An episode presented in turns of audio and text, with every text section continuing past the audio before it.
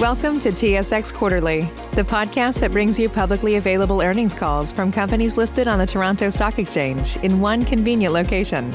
Gone are the days of looking through confusing websites. You'll find the important information right here. Enjoy the call.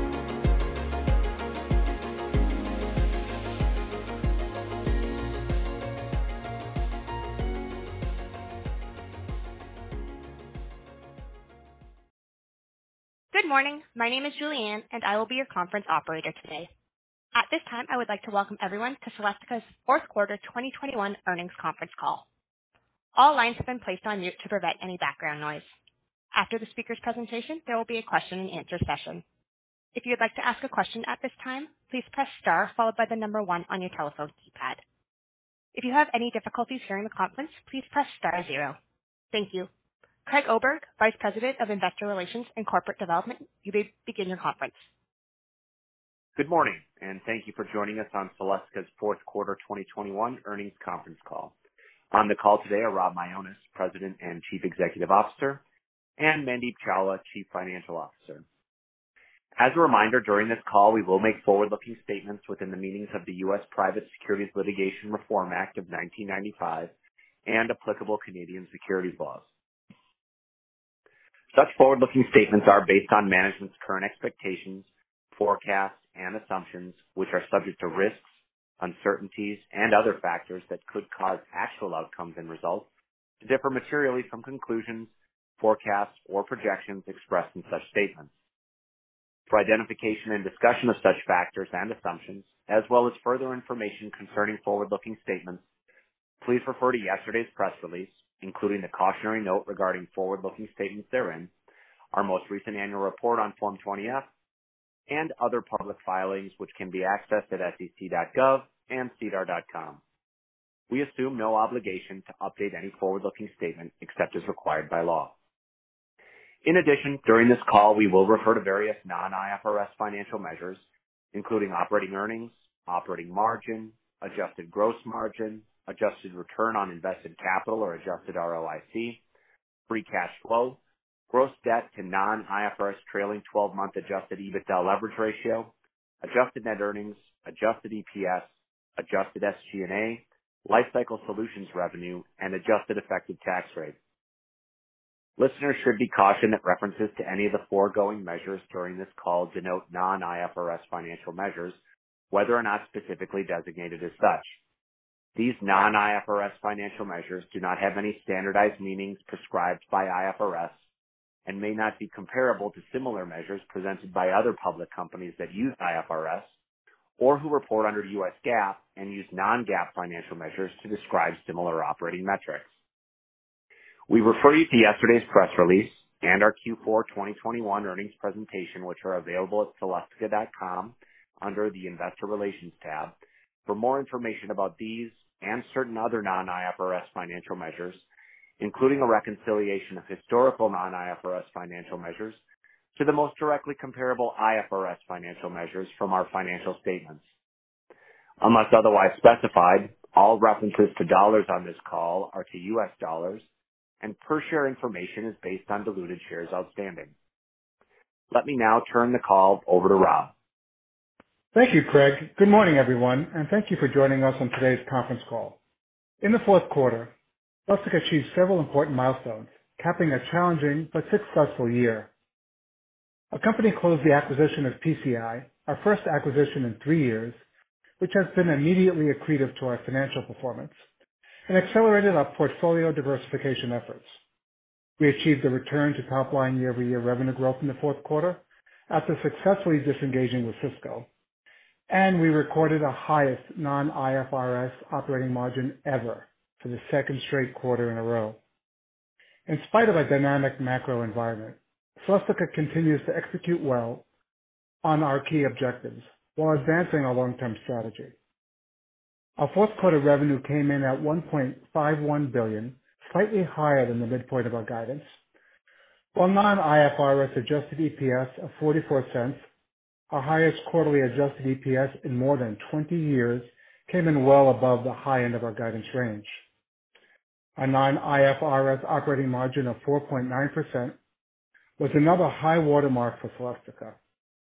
This represented our eighth consecutive quarter of year-over-year operating margin improvement and was higher than the guidance midpoint of 4.5%. With our solid progress on margin expansion over the last two years, we believe we are in a strong position to maintain our operating margin in our target range of 4%-5% for 2022. 2021 was a great year for our CCS segment as our Hardware Platform Solutions business, or HPS, achieved a record 1.15 billion in sales, which represented growth of 34% compared to 2020 as we continue to gain share and grow faster than the market.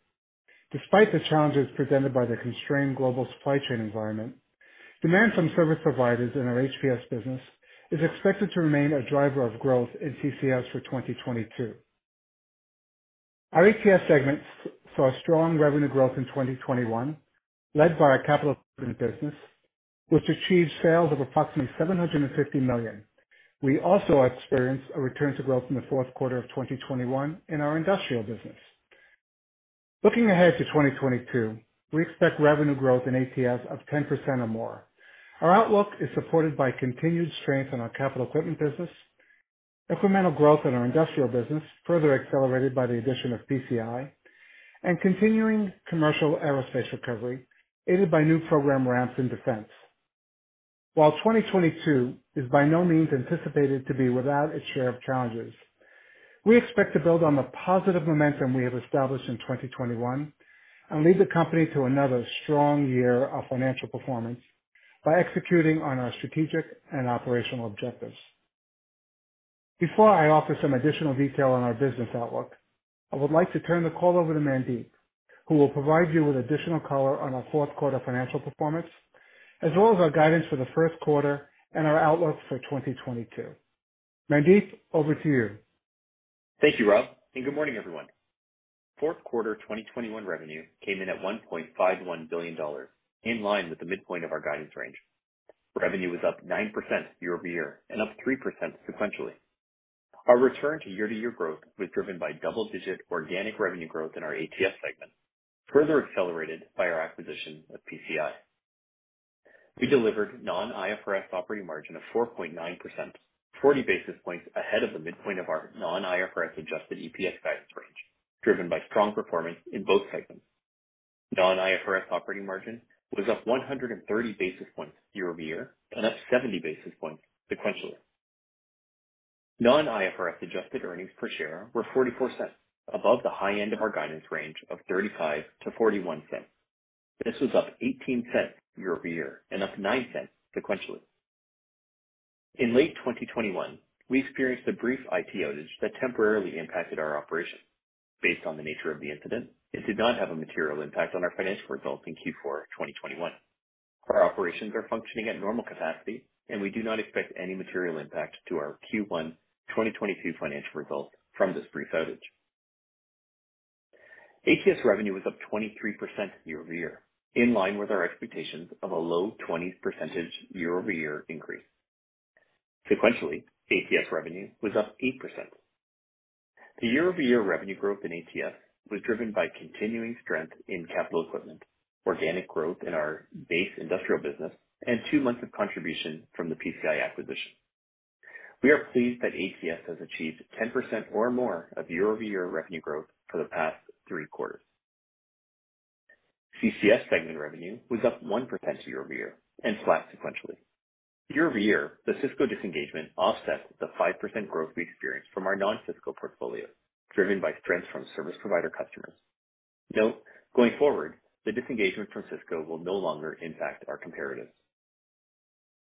Communications revenue increased by 1% year-over-year, in line with our expectation of a low single-digit percentage increase, and was up 4% sequentially.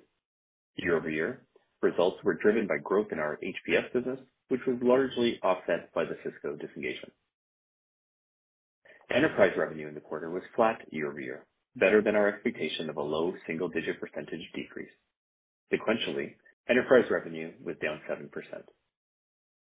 Our HPS business delivered revenue of $350 million in the fourth quarter, up 66% year-over-year, led by demand strength and new program ramps with service providers, supported by continuing data center growth. Turning to segment margins. ATS delivered a segment margin of 5.6% in the fourth quarter, up 170 basis points year-over-year and up 130 basis points sequentially. We are pleased to have delivered on our goal of having our ATS segment margin enter our target margin range of 5%-6% in Q4 2021. This also represented our eighth straight quarter of sequential margin expansion in our ATS segment. CCS segment margin of 4.4%, the highest since 2015, was up 100 basis points year-over-year and up 30 basis points sequentially. The year-over-year margin increase was driven by continuing strength in our HPS business. Moving on to some additional financial metrics. IFRS net earnings for the quarter were $31.9 million or $0.26 per share, compared to net earnings of $20.1 million or $0.16 per share in Q4 2020, and net earnings of 35.2 million or $0.28 per share last quarter. Adjusted gross margin was 9.6%, up 120 basis points year-over-year and up 80 basis points sequentially. The year-over-year improvement was driven by growth in our HPS business and our ATS segment, as well as lower variable spend. Non-IFRS operating earnings were $74.3 million, up $24.3 million year-over-year and up $13.0 million sequentially. Our non-IFRS adjusted effective tax rate for the fourth quarter was 16%, an improvement of 3% year-over-year and sequentially. For the fourth quarter, non-IFRS adjusted net earnings were $55.2 million compared to $33.3 million for the prior year period and $43.4 million in the last quarter. Fourth quarter non-IFRS adjusted ROIC of 16.6% was up 4.2% year-over-year and up 1.4% sequentially. Moving on to working capital. Our inventory at the end of the quarter was $1.7 billion, up $606 million year-over-year and up $291 million sequentially. We continue to maintain higher inventory levels to support growth across Lifecycle Solutions while also increasing strategic inventory purchases in light of the current supply chain environment. The increase in inventory was also driven in part by the PCI acquisition. To offset the working capital impacts of higher inventory, we continue to work with our customers to obtain higher cash deposits when appropriate. Inventory turns in the fourth quarter were 3.5 turns, down from 4.4 turns in the prior year period and down from 4.1 turns last quarter. Capital expenditures for the fourth quarter were $14.4 million or approximately 1% of revenue. Capital expenditures for 2021 totaled $52 million. Non-IFRS free cash flow was $36 million in the fourth quarter, compared to $19 million in the prior year period and $27 million last quarter.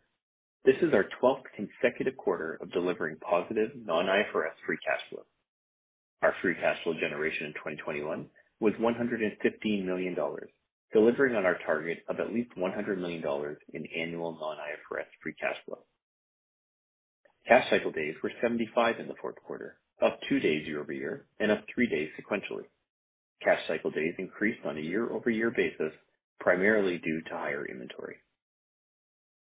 Moving on to some additional key metrics. Our cash balance at the end of the fourth quarter was $394 million, down $70 million year-over-year and down $83 million sequentially. Combined with availability under our recently expanded revolver, we continue to believe that our current liquidity of nearly $1 billion is sufficient to meet our anticipated business needs.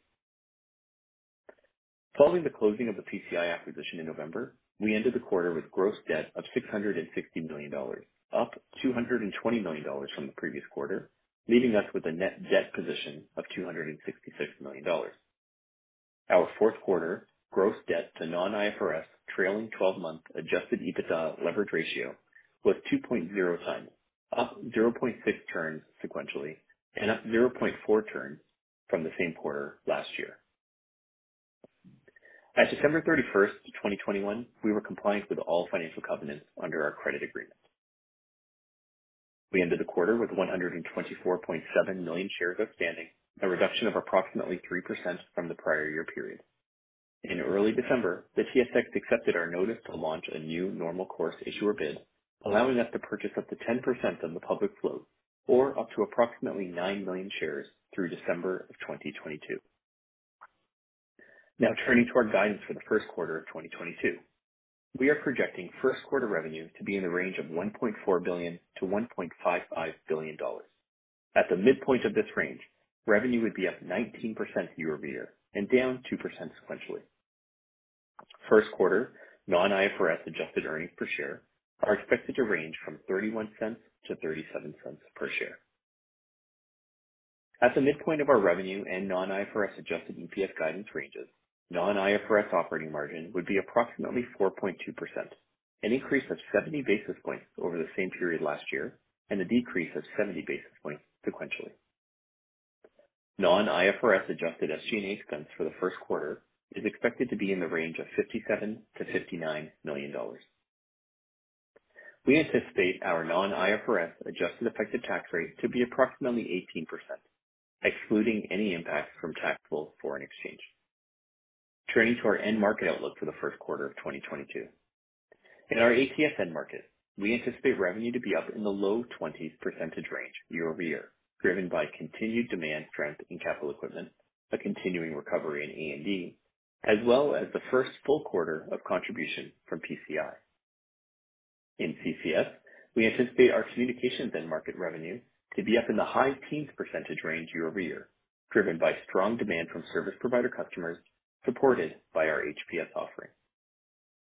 In our enterprise end market, we anticipate revenue to increase in the mid-teens% percentage range year-over-year, supported by strength in storage demand.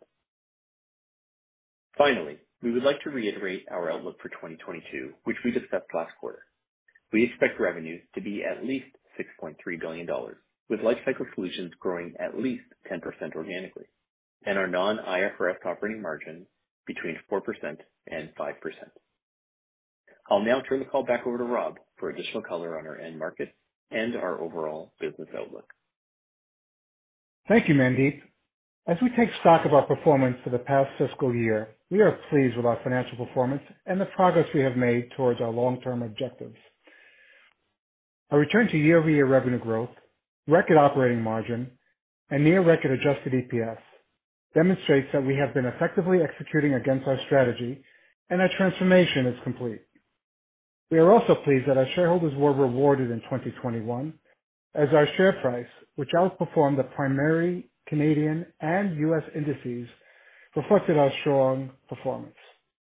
However, we have no intention of resting on our laurels, and we are constantly striving for further improvement. Our focus is now squarely set on meeting our performance expectations for 2022, which includes solid top-line growth in combination with anticipated record non-IFRS operating margins for the year, which, if achieved, will lead to the highest ever annual non-IFRS adjusted EPS. Our efforts to diversify our commercial portfolio remain our centerpiece of our long-term strategy, and we are pleased with the progress we are making. Our Lifecycle Solutions business saw another quarter of solid revenue growth, up 36% year-over-year in the fourth quarter, recording nearly 1 billion in sales, and accounted for a record 65% of total revenue during the quarter. For the full year 2021, Lifecycle Solutions accounted for 61% of total sales, compared to just 39% in 2017. Looking forward to 2022, we reiterate our expectation for Lifecycle Solutions revenue growth of at least 10%. As I mentioned in my opening remarks, the year ahead will not be without its share of challenges. The global supply chain environment continues to be the most challenging we have dealt with in recent memory, and the new viral variants leading to further outbreaks of COVID-19 may further exacerbate these issues. The fact that these hurdles have not stood in the way of us meeting our financial performance objectives is a testament to the resourcefulness, effort, and commitment of our entire global team. However, we believe that the component shortages do gate our true growth potential, as we believe the demand backdrop with our customers support materially higher revenues in the absence of these challenges.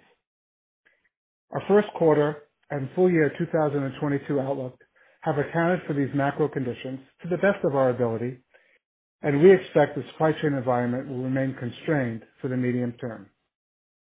Now turning to the outlook for our segments. In our ATS segment, we achieved two important goals in 2021. First, we realized our long-term annual revenue growth target, ending the year with 11% growth compared to 2020. Second, we achieved our goal of re-entering our ATS segment target margin range of 5%-6% with a strong fourth quarter. We continue to target a long-term annual revenue growth rate of 10% in our ATS segment. For 2022, as a result of organic growth and the addition of PCI, we expect ATS segment revenue of approximately $2.8 billion and segment margin of approximately 5.5%. If achieved, this would represent approximately 20% revenue growth compared to 2021 and approximately 100 basis points of year-to-year segment margin expansion. Our capital equipment business continues to exhibit exceptional strength, driven by market share gains, new wins, and a robust demand backdrop, which we expect to continue through all of 2022. Our outsized growth is supported by a global footprint, which we believe is tailor-made for success in this market, including our presence in South Korea, which we are leveraging to capitalize on significant semi-cap growth opportunities in that geography. Our industrial business is expected to be a key contributor to ATS revenue growth in 2022, supported by both organic growth in our base industrial business, coupled with the addition of PCI, a number of new program ramps, as well as secular demand tailwinds in several areas, including EV charging, smart metering, factory automation, and telematics, are expected to drive year-to-year gains, which are expected to be accretive to our targeted long-term ATS revenue growth rate. Demand in our A&D business continues to stabilize, posting modest year-to-year growth in the fourth quarter. We expect commercial aerospace demand to experience a modest recovery in 2022 compared to the trough level seen in 2021 as commercial air traffic begins to normalize. While overall defense spending is expected to remain stable in 2022, Celestica has a number of new program ramps supported by our new facility in Maple Grove, Minnesota, which we opened in July of last year. In our health tech business, while we expect to see some softness in early 2022 due to ramping down of certain COVID-19 related programs, we expect this demand to be replaced by new program ramps throughout the year in surgical, imaging, and patient monitoring equipment markets. Turning to CCS. Our CCS segment recorded its highest CCS segment margin in the past five years. With the strong demand from service providers expected to continue supporting HPS growth, we reiterate our view that CCS will maintain strong segment margin in 2022. The margin outlook for our hardware platform solutions business remains strong, supported by robust demand from our service provider customers. We expect another year of strong growth in 2022, despite the challenges presented by the current supply chain environment. We continue to anticipate HPS to deliver strong growth compared to 2021. In the communications end market, we anticipate year-to-year growth to continue throughout 2022, driven by strong demand from service provider customers, particularly in our HPS business. Though as mentioned, we believe that our growth prospects will remain tempered relative to their potential as a result of component constraints. In our enterprise end market, we anticipate that year-over-year declines in our enterprise business have largely stabilized. We expect for annual revenue to be higher in 2022 compared to 2021. We continue to operate in an unprecedented environment. As we turn the page on another year, we enter 2022 with a sense of optimism and the confidence that our company is solidly positioned to deal with the challenges ahead and capitalize on the opportunities at hand. Our recent successes in the context of these challenges speak to our ability to execute on our plan and serves to validate our strategic vision. I would like to thank our entire global team and commend their efforts during 2021. With your dedication and focus, our company will push ahead once again in 2022 and continue to make that vision a reality. And with that, I would now like to turn the call over to the operator for Q&A. Thank you. As a reminder to ask a question, please press star followed by the number one on your telephone keypad.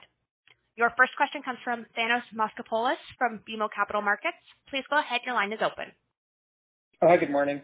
Um, on the supply chain, um, clearly it had a bigger impact on revenue in Q4 than in Q3. Um, can you provide some color in terms of how you're thinking about that impact heading into Q1 and through 2022? Are you assuming that it gets, you know, uh, uh, stable from here, a bit worse, or what's implicit in your assumptions? Say goodbye your credit card rewards. Greedy corporate mega stores, led by Walmart and Target, are pushing for a law in Congress to take away your hard earned cash back and travel points to line their pockets. The Durbin Marshall credit card bill would enact harmful credit card routing mandates that would end credit card rewards as we know it. If you love your credit card rewards, tell your lawmakers hands off my rewards. Tell them to oppose the Durbin Marshall credit card bill. This year, build your credit history with the Chime Secured Credit Builder Visa Credit Card. No credit checks to apply. Get started at chime.com slash build. The Chime Credit Builder Visa Credit Card is issued by the Bancorp Bank N.A. or Stride Bank N.A. members FDIC. Chime checking account and 200 qualifying direct deposit required to apply. Hi, good morning, Thanos. Uh, this is Rob. Yeah, as we go into uh, Q1, we um, assuming that the impact in Q1 is very similar to uh, Q4. And as we look out for full year 22, you know, we don't expect any meaningful improvements throughout the year. If you just think about what's going on in the macro environment, there's strong OEM growth. Um, the semi-cap capacity that is coming online will probably be uh, late in the year. Inventories are low, lead times are up, pricing is up. So uh, we've aligned ourselves and assumed that we're not going to see meaningful improvement in supply chain uh, constraints throughout the year. You know, that being said, um, as you can see, we've been faring fairly well uh, through the environment. Uh, it's driven by our strong processes, our strong people, and we're also working uh, closely with our customers. On our customer side, just to add some more color, you know, we've been very transparent with them, and as such, they've opened up their horizons, and in many cases, um, they've increased cash deposits so we could secure strategic inventory for them. And on the process side, uh, we've developed a series of new automated tools. And in many cases, we actually understand our customers' demand better than they do, which allows us to uh, more clearly communicate with our suppliers and get the critical supply that we need. Dan, this is, uh, goes back. Uh, sorry, go ahead. Oh, sorry, Dan. It's Mandeep here. I was just going to add some numbers to what Rob had just mentioned. Um, as you know, for Q1, we are continuing to have a little bit of a wider guidance range, plus or minus $75 million. So we have taken into account material constraints to the best of our ability for the first quarter. And then when we talk about 2022, uh, as you know, we're, targeting at least $6.3 billion in revenue. Our demand outlook is north of that. Uh, and so we've done to the best of our abilities, we've taken into account the supply environment uh, when communicating the 6.3 billion plus. Great. Um, you don't disclose backlog, but I have to assume you know, that your backlog is is growing and the weighted average of your backlog is is probably increasing, you know, setting up your longer term visibility. Is that fair? Yeah, that is uh, that is fair. Our customers' um, backlog is uh, is increasing and sometimes two to threefold, and as such, our backlog is also increasing to the same extent. And then finally, uh, on cash cycle days, um, obviously inventory is increasing and you're offsetting it to some extent with um, uh, higher deposits. Um, how do you think that dynamic kind of uh, progresses uh, over the coming months? Yeah. so It's been a tough environment, as you know, this year, but we're pleased that we were able to generate over $100 million in cash in 2021 despite it. Um, inventory has been growing, but we've been doing that strategically and then at the same time working with customers on deposits. As we go into 2022, we expect, again, the environment is gonna remain largely consistent. Inventory will be elevated for a period of time, but again, supported by deposits. Uh, we are still targeting strong free cash flow in 2022, but as that inventory unwinds, uh, we should expect that some deposits will unwind as well. Um, so it doesn't all fall to the bottom line in terms of cash, uh, but we've taken that into account in our in our projections. Great. I'll pass the line. Thanks. Your next question comes from Robert Young from Canaccord. Please go ahead. Your line is open. Uh hi, good morning. Just um, a question on the semi-cap uh, outlook. Uh, obviously, it's very strong for 2022, but I was curious, relative to last quarter, would you think that the outlook is better or worse? There's been a lot of capacity expansion announcements, and I'm trying to put that into context from what we know in the public domain versus what you might have known ahead of time from your customers. Is the environment better today than it was, you know, three months ago? Hi, Rob. You mean, when you say the environment, you mean our Q4 performance relative to Q3 performance within our business or more broadly speaking? More broadly, I'm thinking about 2022. Ah, yeah. 2022 um, is uh, the external environment, what we're hearing from our customers, the market should be growing about uh, 14%-15% is what we're hearing. Uh, internally here, we're aligned to grow much faster Uh, than the market uh, due to the fact that, um, you know, we've been frankly just taking share, and we have a new number of new program ramps uh, that are scheduled to happen during the course of the year in the areas of um, high-level assembly, machining, robotics, new customers in display, et cetera. But the external market that we're hearing from is about, um, you know, about a 15%-14% increase year-over-year from a wafer fab equipment. Okay. And That that does sound better. I think you said the market was 12% growth last quarter. So The market sounds like it's better than it was last quarter. Is that a fair statement? It is, yeah. The outlook I'm talking, not about the quarter. Yeah, the outlook is higher than it was last quarter. So the outlook is is increasing. And It's also extending as well. What we're hearing uh, from the market uh, folks and our customers is they expect this cycle, if you will, to certainly last throughout 2022 and and well into 2023. Many are asking us for uh, capacity plans through 24 as well to make sure that we're able to grow with them. Okay. And, and then on the um, the HPS growth uh, for 2022, 10% or greater. I was just looking at the uh, comms expectation for Q1 of growth of high teens, and I would think of that normally as a um, a slower quarter Q1. And so I'm trying to reconcile the 10%+ plus guide with the high teens expectation in Q1. Is is visibility just lower as you go through the year, or um, is Q1 just higher than it might normally be? Within communication, the majority of the ramps that we're seeing in comms is coming from um, uh, HPS and uh, continued demand strength and new program ramps in networking, which is largely fueled by uh, HPS. We're also seeing some uh, demand strength in some existing programs as well, but the high teens is really a reflection of the HPS growth that we're seeing. Yeah. And Rob, what I would just add is, um, going back to our 2022 uh, commentary, we're expecting growth of 10% or more in Lifecycle Solutions, which of course is inclusive of HPS. And going back to the comment I shared with Dan the demand outlook remains robust. Uh, what we're doing is we're also taking into account the materials environment um, when we provide that color. So as we just look at Q1, which is right in front of us, um, we're feeling quite comfortable uh, based on the supply environment. But of course, we continue to be cautiously optimistic as you go beyond Q1. Okay, Okay, great.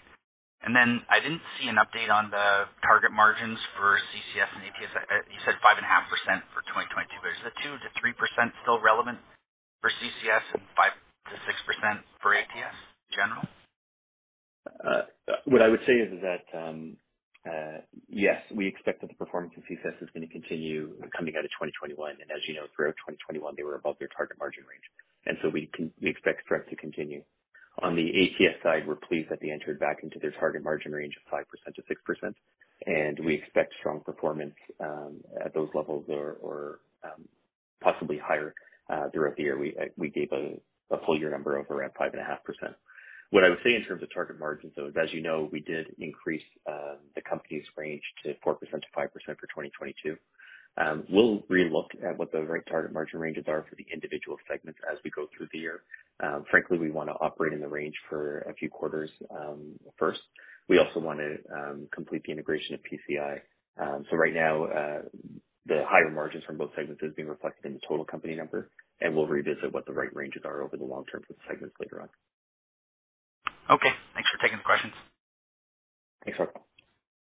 Your next question comes from Todd Coupland from CIBC. Please go ahead. Your line is open. Yes. Uh, good morning, everyone.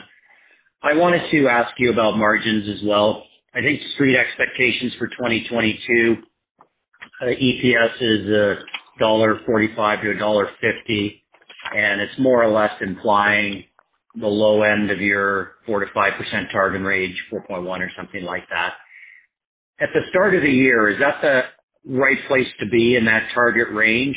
Or given you've increased the guidance range, should uh should people start to move towards the middle of that range given the momentum in your business? Just uh, a little color around that would be helpful. Thank you. Sure. Um, thanks for the question, uh, Todd. Yeah, what I would say is that we we do know what the consensus numbers are. It's around 6.3 billion dollars in revenue, dollar 1.47 or so of EPS.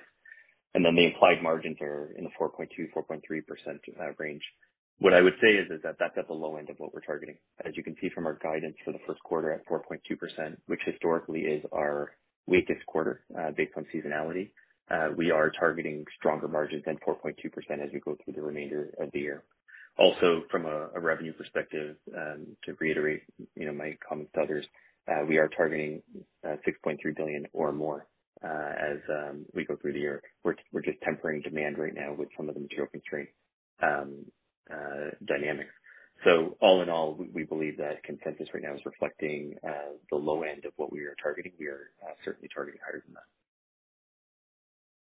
Okay. And is at this point in the year, beyond seasonality, is the biggest swing factor how supply chain plays out? It is the biggest dynamic I would say that could uh, flex our revenue. Uh, again, the demand outlook remains robust. It's remained robust throughout 2021. We think we've done a nice job of um, managing through it. Uh but the impact is anywhere between 30 million-50 million dollars a quarter of uh, revenue that we could have done had we not had any supply constraints. We think we've accounted for that in the 6.3 billion. We don't see it getting significantly worse. At the same time, based on what we're seeing right now, we also don't see it getting better in 2022. Great. And uh my second question relates to the PCI acquisition. Apologies if you disclosed this, but how much did it contribute to revenue and EPS in the fourth quarter? We don't break it out specifically. I I will this time because um, it was a partial quarter Uh, in uh, the business closed, the transaction closed on November the 1st. It gave us about 1% of our overall growth. uh, Ex PCI, we would have been um, about one uh, to two percent lower uh, on a year-over-year basis. And as we're going into next year, as we've communicated, we're expecting an incremental amount of around 300 million dollars or so on a year-over-year basis. Great. Thanks for the color. Appreciate it. Thanks, Todd. Your next question comes from Paul Steep from Scotia Capital. Please go ahead. Your line is open. Hey, morning. Um, maybe just to go back a little bit, uh, either Rob or Mandeep, can we talk about non-HPS CCS and just the cadence there? Obviously, the basic math implies that there's been growth in what's called non-HPS programs. Uh, but I think my question is longer term, how should we think about recalibrating that portfolio? You know, we went through a lengthy period of maybe removing, you know, uh, revenues and client work that might be better placed other places. Where are we in that trending? Because it looks like you've replaced capacity and HPS as a percent of CCS will sort of tick down a little bit on a percentage basis uh, of the mix this year. How do I sort of reconcile? Uh, hey, Paul. I'll start off. I'll let Rob finish. What I would say is that um, the non-HPS portfolio in CCS is still very good business. Uh, it's about 2 billion dollars of our overall revenue, gives us uh, terrific utilization in some of our key factories, gives us the ability to have better buying power with our suppliers, getting better pricing across the entire network. And so It is a very attractive piece of business. The other thing too is is that it, it is becoming stickier because of our HPS business. Because when you can service a customer with both the traditional EMS offering as well as HPS offering, you become a more strategic uh, supplier to that customer. And so as we look into next year, uh, if you look at the overall growth rates of markets, it's in the low single digit rate. That's something that is not too far off of what we would expect of our um, non-HPS portfolio within CCS. Uh, but again, uh, we're pleased with the portfolio that we do have. We've already made the tough decisions that we've had to make around um, portfolio shaping. And so the portfolio we have today, we think um, is still very strategic for us. And the only thing I would add. Sure, Rob. Uh, the only thing I would add would be that um, our non-HPS portfolio in the areas of comms and enterprise also enables us to actually gain more HPS content over time. So that allows us to kind of move up the rack and offer up solutions to our customers and also, uh, you know, transition customers from EMS to HPS over a period of time. So it's an enabler as well. Okay. Maybe Robert or Mandeep, either one who wants to start, and I'll sort of two-part this one. But talk to us about what you're thinking about the global footprint in terms of where production is and maybe shifting factories around. You talked about opening the Minnesota facility last year, but that's against the CapEx backdrop that's maybe been maybe more constrained. I guess the second part of it for Mandeep is, Mandeep, how should we think about CapEx this year and next? And then maybe the other one, I believe we've cleared most of the real estate opportunity, but I think there still are some owned facilities. What's the opportunity to maybe realize some real estate, unlock some value in real estate and maybe deploy that capital? Good question. From a footprint perspective, there's been certainly uh, an increased uh, trend uh, for regionalization, and we've been capitalizing on that from a couple of different aspects. First, from a growth perspective, as supply chains become more complex, and also as our customers want to regionalize more, it's actually been increasing the amount of outsourcing uh, that we've seen from the customer base. So we've been uh, capitalizing on that and growing uh, specifically to support our new customers' regionalization efforts.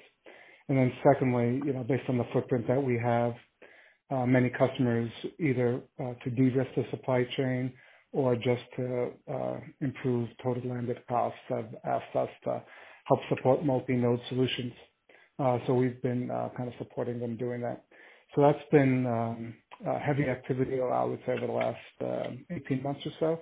It's still will be fairly active this year in terms of maybe repositioning some of our uh, customers' products to to better align them with um, with where they need it to be. Um, uh, But I think, you know, we have the right footprint right now to support our customers. Uh, We are looking at niche uh, capacity expansions uh, as our company continues to grow, though, in, in key spots.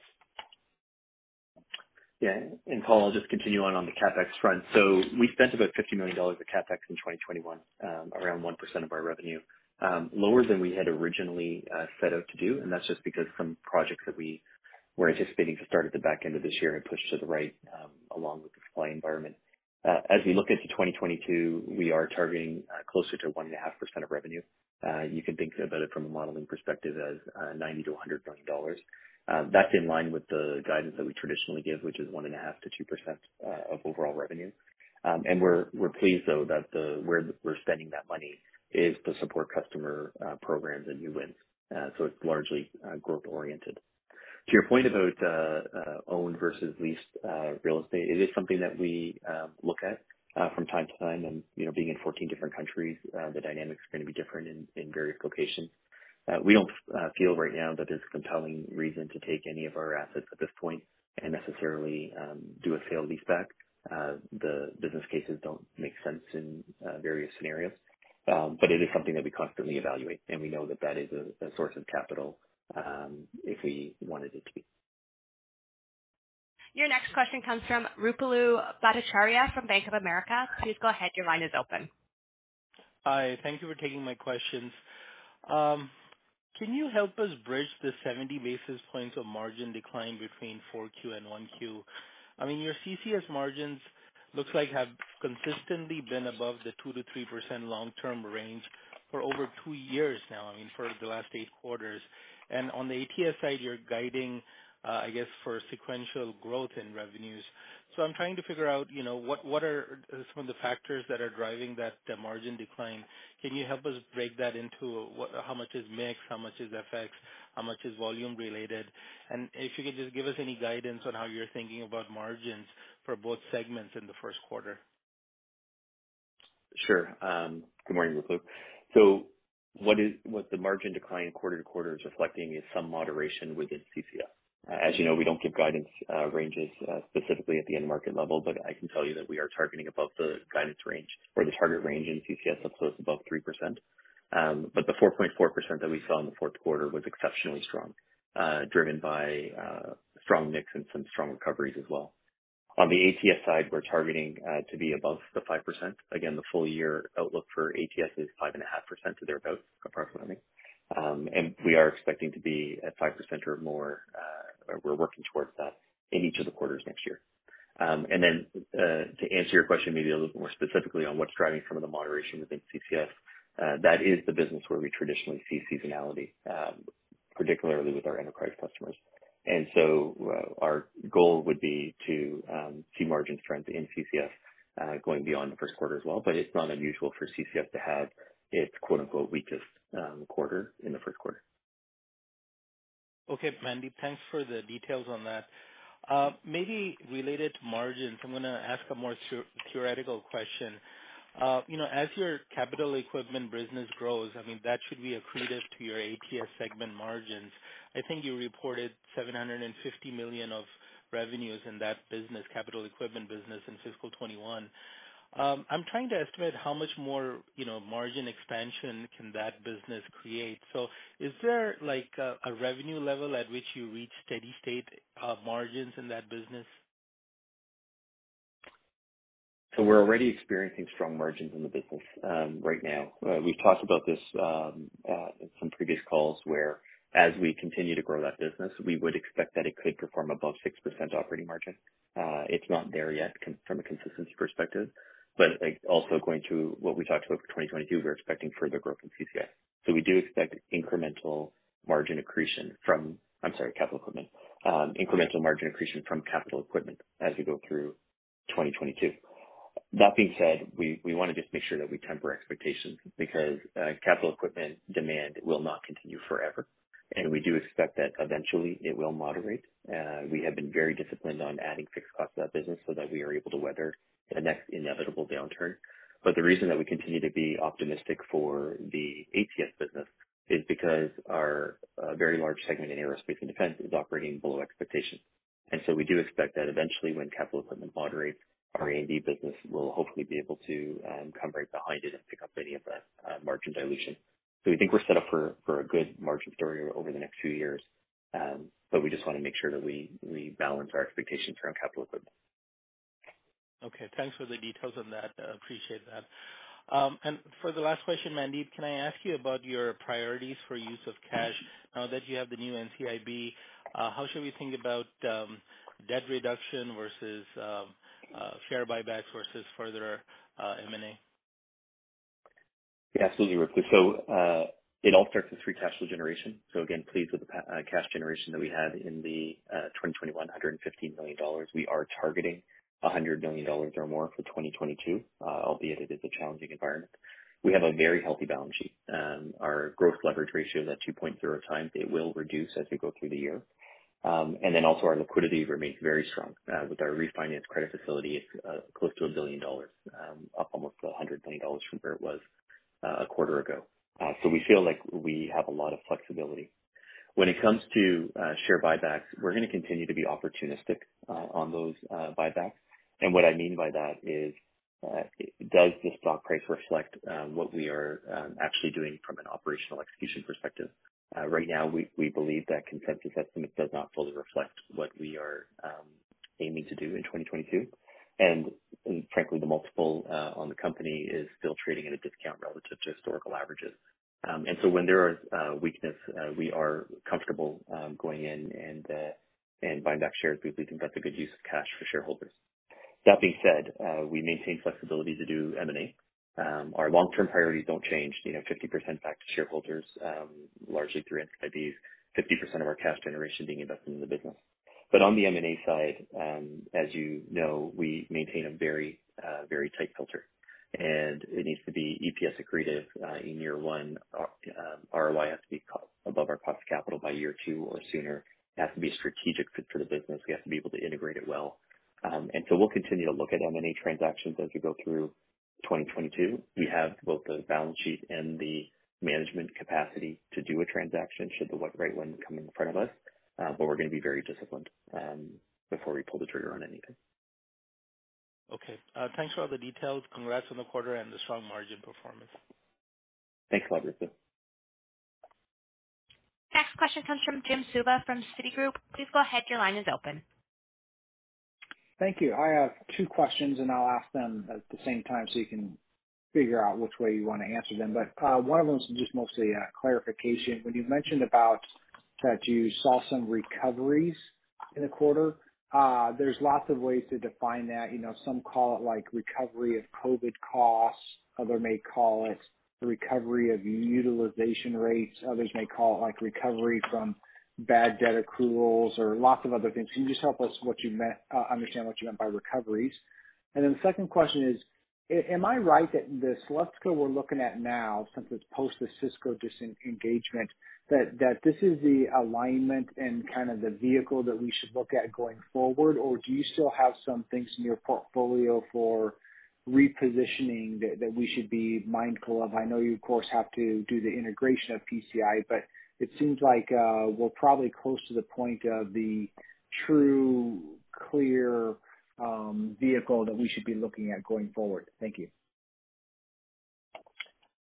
Yeah. Hey, Jim, it's Mandeep here. Nice to talk to you this morning. So, uh, to answer your first question, uh, when we're talking about recoveries, it was largely related to premiums that we were paying or freight expenses that we were able to successfully recover from our customers during the quarter. And and that did help us. I'll let Rob uh, um, maybe add on to a starting of an answer for the second one, uh, which is, as we have said, our portfolio shaping actions are complete. We went through a multi-year transformation. The transformation is done. Uh, we're now in the growth phase, and so what we're really pleased with is that we are now um, posting absolute growth numbers, um, you know, as we go into Q4 or as we finish Q4 and as we're going now into Q1 and all through 2022, we're looking to see absolute growth across the company. Um, of course, our strategic objectives are to continue to grow um our diversified sets of businesses, HPS and ATS. And again, we're targeting 10% or more growth in those businesses uh in 2022. And we think that as we continue to improve the mix from those very high reliability businesses, it just continues to strengthen the company. But I'll let Rob add on to that. I think you covered uh, the majority of the uh, the points, um, Mandeep, but I would just say I'm really pleased, Jim, with the progress. You know, we've improved uh, diversification. Uh, as a result of that, we've improved our margins, uh, and we've also improved our customer concentration. So, we think we have a much more resilient portfolio and a portfolio that's much better aligned to take advantage of some of the secular tailwinds that we're seeing. So I would I would mark the transformation as complete, but our work is not yet done because there's always room for improvement. Thank you, and congratulations to you and your team for lots of effort and work, which is now uh, manifesting itself. Thank you. Appreciate that. Your last question comes from Paul Treiber from RBC Capital Markets. Please go ahead. Your line is open. Thanks very much, and good morning. Just could you speak to the labor environment? Uh, you know, you mentioned supply chain constraints, but to what degree is uh are you seeing any shortages in in labor, if any, or, you know, absenteeism, uh, or also, you know, wage inflation? And how do you think about uh, the labor environment through 2022? A good question, Paul. Um, we're certainly seeing pockets of uh of wage inflation, of uh, higher absenteeism and difficulty in attracting talent. I would call it pockets, uh, largely in the Americas on the West Coast and and also in the in the Northwest area. Um, In terms of just picking it off, in terms of uh, absenteeism driven by uh, COVID, we had a um, you know, a rush of it, I think, earlier in January. But frankly, you know, given the new CDC guidelines, Uh, people are back at work, and we've returned to normal levels. So it was really for a very short, limited amount of time, early in uh, Q1. In terms of uh, the inflationary environment, um, I do think that's alive and well, if you will. We've been taking that into account and working with our customers and repricing accordingly. And in terms of finding talent, you know, we're doing our best to, to you know um, have partnerships with local universities and doing all the normal things to find the right talent to enable the strong demand that we have in some key sites. but I wouldn't say it's a, a broad global issue. We're just seeing certain pockets in certain geographies, Paul. And you you mentioned being able to pass along wage inflation. Is there any you know, explicit uh, cost related to you know the labor shortages or absenteeism that's constraining you that, maybe you just refer to as you know supply chain constraints, or is it you know immaterial at this point? You know, right now the the labor constraints are are um, probably just uh, impeding our ability to get product out the door in a certain time frame. Uh, but uh, you know, we have other tools in mind in terms of overtime or shift patterns or things like that to compensate for that. So I wouldn't view it as a, a major barrier um, in terms of uh, fulfilling demand. I'd say right now that the major barrier is really around material. If we have the material, we could use, typically get the product out the door. Uh, and we've been combating the, the labor shortage with, um, it's not, I wouldn't call it a, a top tier issue. I would call it a second tier issue right now. Okay. and then Last question uh, Last question for me. The um, SG&A in the quarter uh, was lower than what we anticipated. Could you speak to, you know, uh, you know, I know you spoke to margins on a percentage basis, but how do we think about like SG&A dollars, um, you know, in Q4 and then also through 2022? Yeah. Hey, Paul. Um, so I'd say in Q4, we saw a little bit of a reduction in some variable spend items um, that uh, turned out to be favorable for us. As you go into 2022, largely we're looking to maintain our SG&A dollars, and so to see leverage benefits as the top line grows. That being said, there are two things I would call out that um will uh, add to the SG&A dollars. The first one, of course, is the PCI integration. PCI's um, SG&A is gonna be uh, somewhere around $1 million a month. So uh, Look for about $12 million or so to be added going into 2022. The second one is that we would anticipate that as we move towards the back end of the year, that travel is gonna start picking up from um, a management team perspective. We're in 14 countries. We travel to those locations frequently. Um, and so We will expect to see a little bit more SG&A spend in that area, 2022 compared to 2021. But largely, uh, we are expecting as the top line grows, that we will continue to see cost productivity. Um, and we are aiming to be very disciplined on our SG&A spend outside of those items, um, to drive good levels of productivity to offset inflation. Okay. Thanks for taking my questions, and congratulations on the quarter. Thanks, Paul. Thank you. We have no further questions. I would like to turn the call back over to Rob Mionis for closing remarks. Thank you, Julianne. I'm pleased with our performance in the fourth quarter and our full year 2021 results. We continue to execute well through a difficult supply chain environment, and we've completed our transformation and now focused on continued growth and earnings expansion. As we head into 2022 with strong tailwinds and continued conviction that we are on the right path, I'd like to thank our global team for a strong 2021. I'd also like to thank all of you for joining today's call. I look forward to updating you as we progress throughout the year. Stay safe and best to you. Ladies and gentlemen, this concludes today's conference call. Thank you for your participation. You may now disconnect.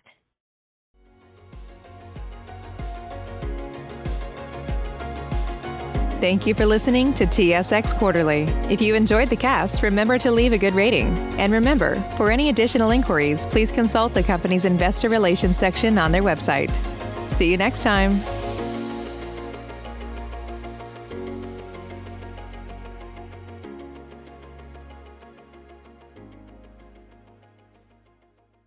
BetMGM has an unreal deal for sports fans in Virginia. Turn $5 into $150 instantly when you place your first wager at BetMGM. Simply download the BetMGM app and sign up using code Champion150. Then, place a $5 wager on any sport. You'll receive $150 in bonus bets, regardless of your wager's outcome. And if you think the fun stops there, the King of Sportsbooks has plenty of surprises in store. Check out daily promotions, same game parlays, live bets, and so much more. Download the app in Virginia today and get $150 in bonus bets instantly from your first wager only at BetMGM. BetMGM and GameSense remind you to play responsibly. See BetMGM.com for terms. 21 plus only, Virginia only. New customer offer. Subject to eligibility requirements. Rewards are non withdrawable bonus bets that expire in seven days. Please gamble responsibly. Gambling problem? Call 1 800 Gambler. Promotional offer not available in Washington, D.C.